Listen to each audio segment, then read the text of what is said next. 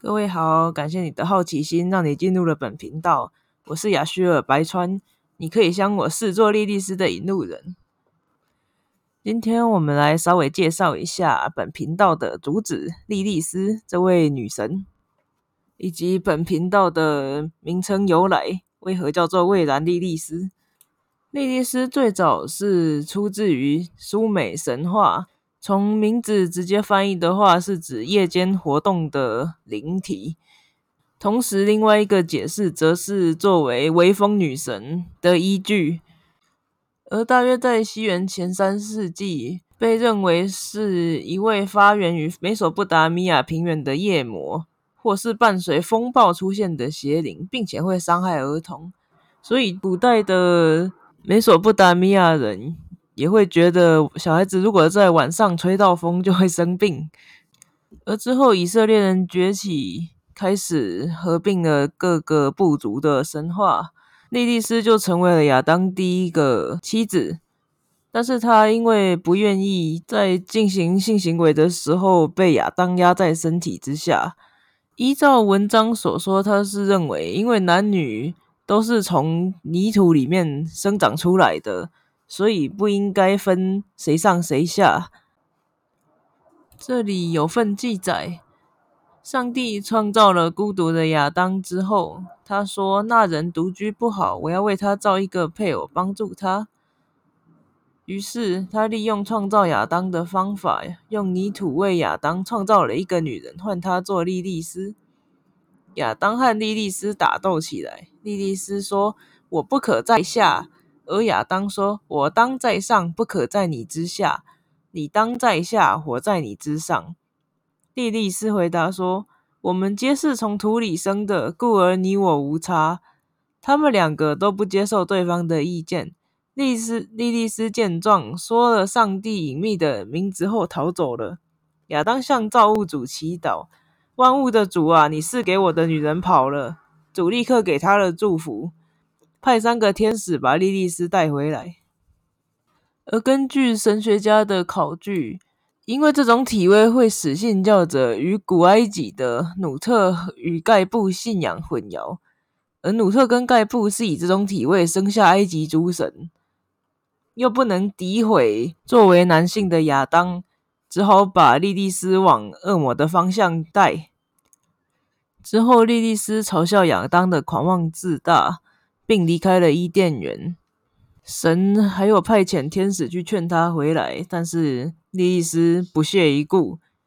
另一方面，亚当跑去向神诉苦，所以神就决定放弃莉莉丝，而抽出了亚当的肋骨，造了一个比较听话的女人，叫做夏娃。而在莉莉丝这方面，跟天使谈判破裂之后，以每天一百个的速度产下了恶魔之子。同时，可能是因为迁怒的关系，又或是觉得亚当之后不可留，所以也不断的杀死亚当的后代。而亚当反抗的行为，就只是跑去跟上帝靠腰，让上帝想办法派遣人马。上帝就派了三位天使去把莉莉丝劝回来，但是莉莉丝完全不听。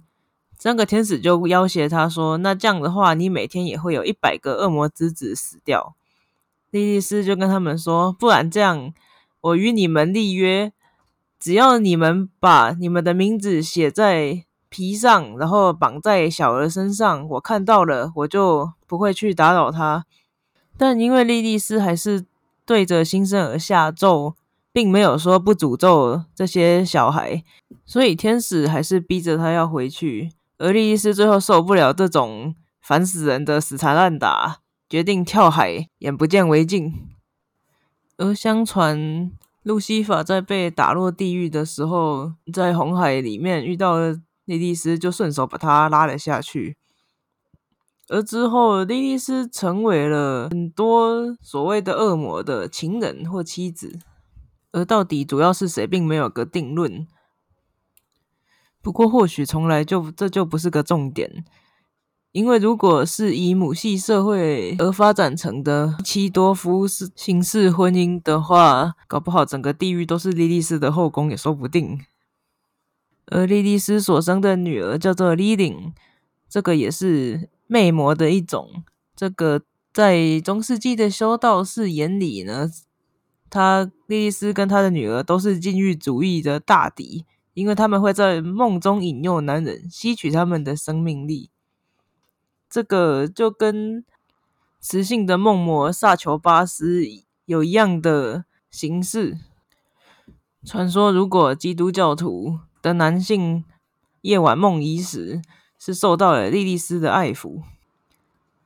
而当年的猎杀女巫时期，女性会把莉莉丝的符号带在身上，以保护自己，因为它代表的就是跟着父权教会对着干的一种精神，说明了女人的自主性没有错，性开放如果是对自己有益的也没有错。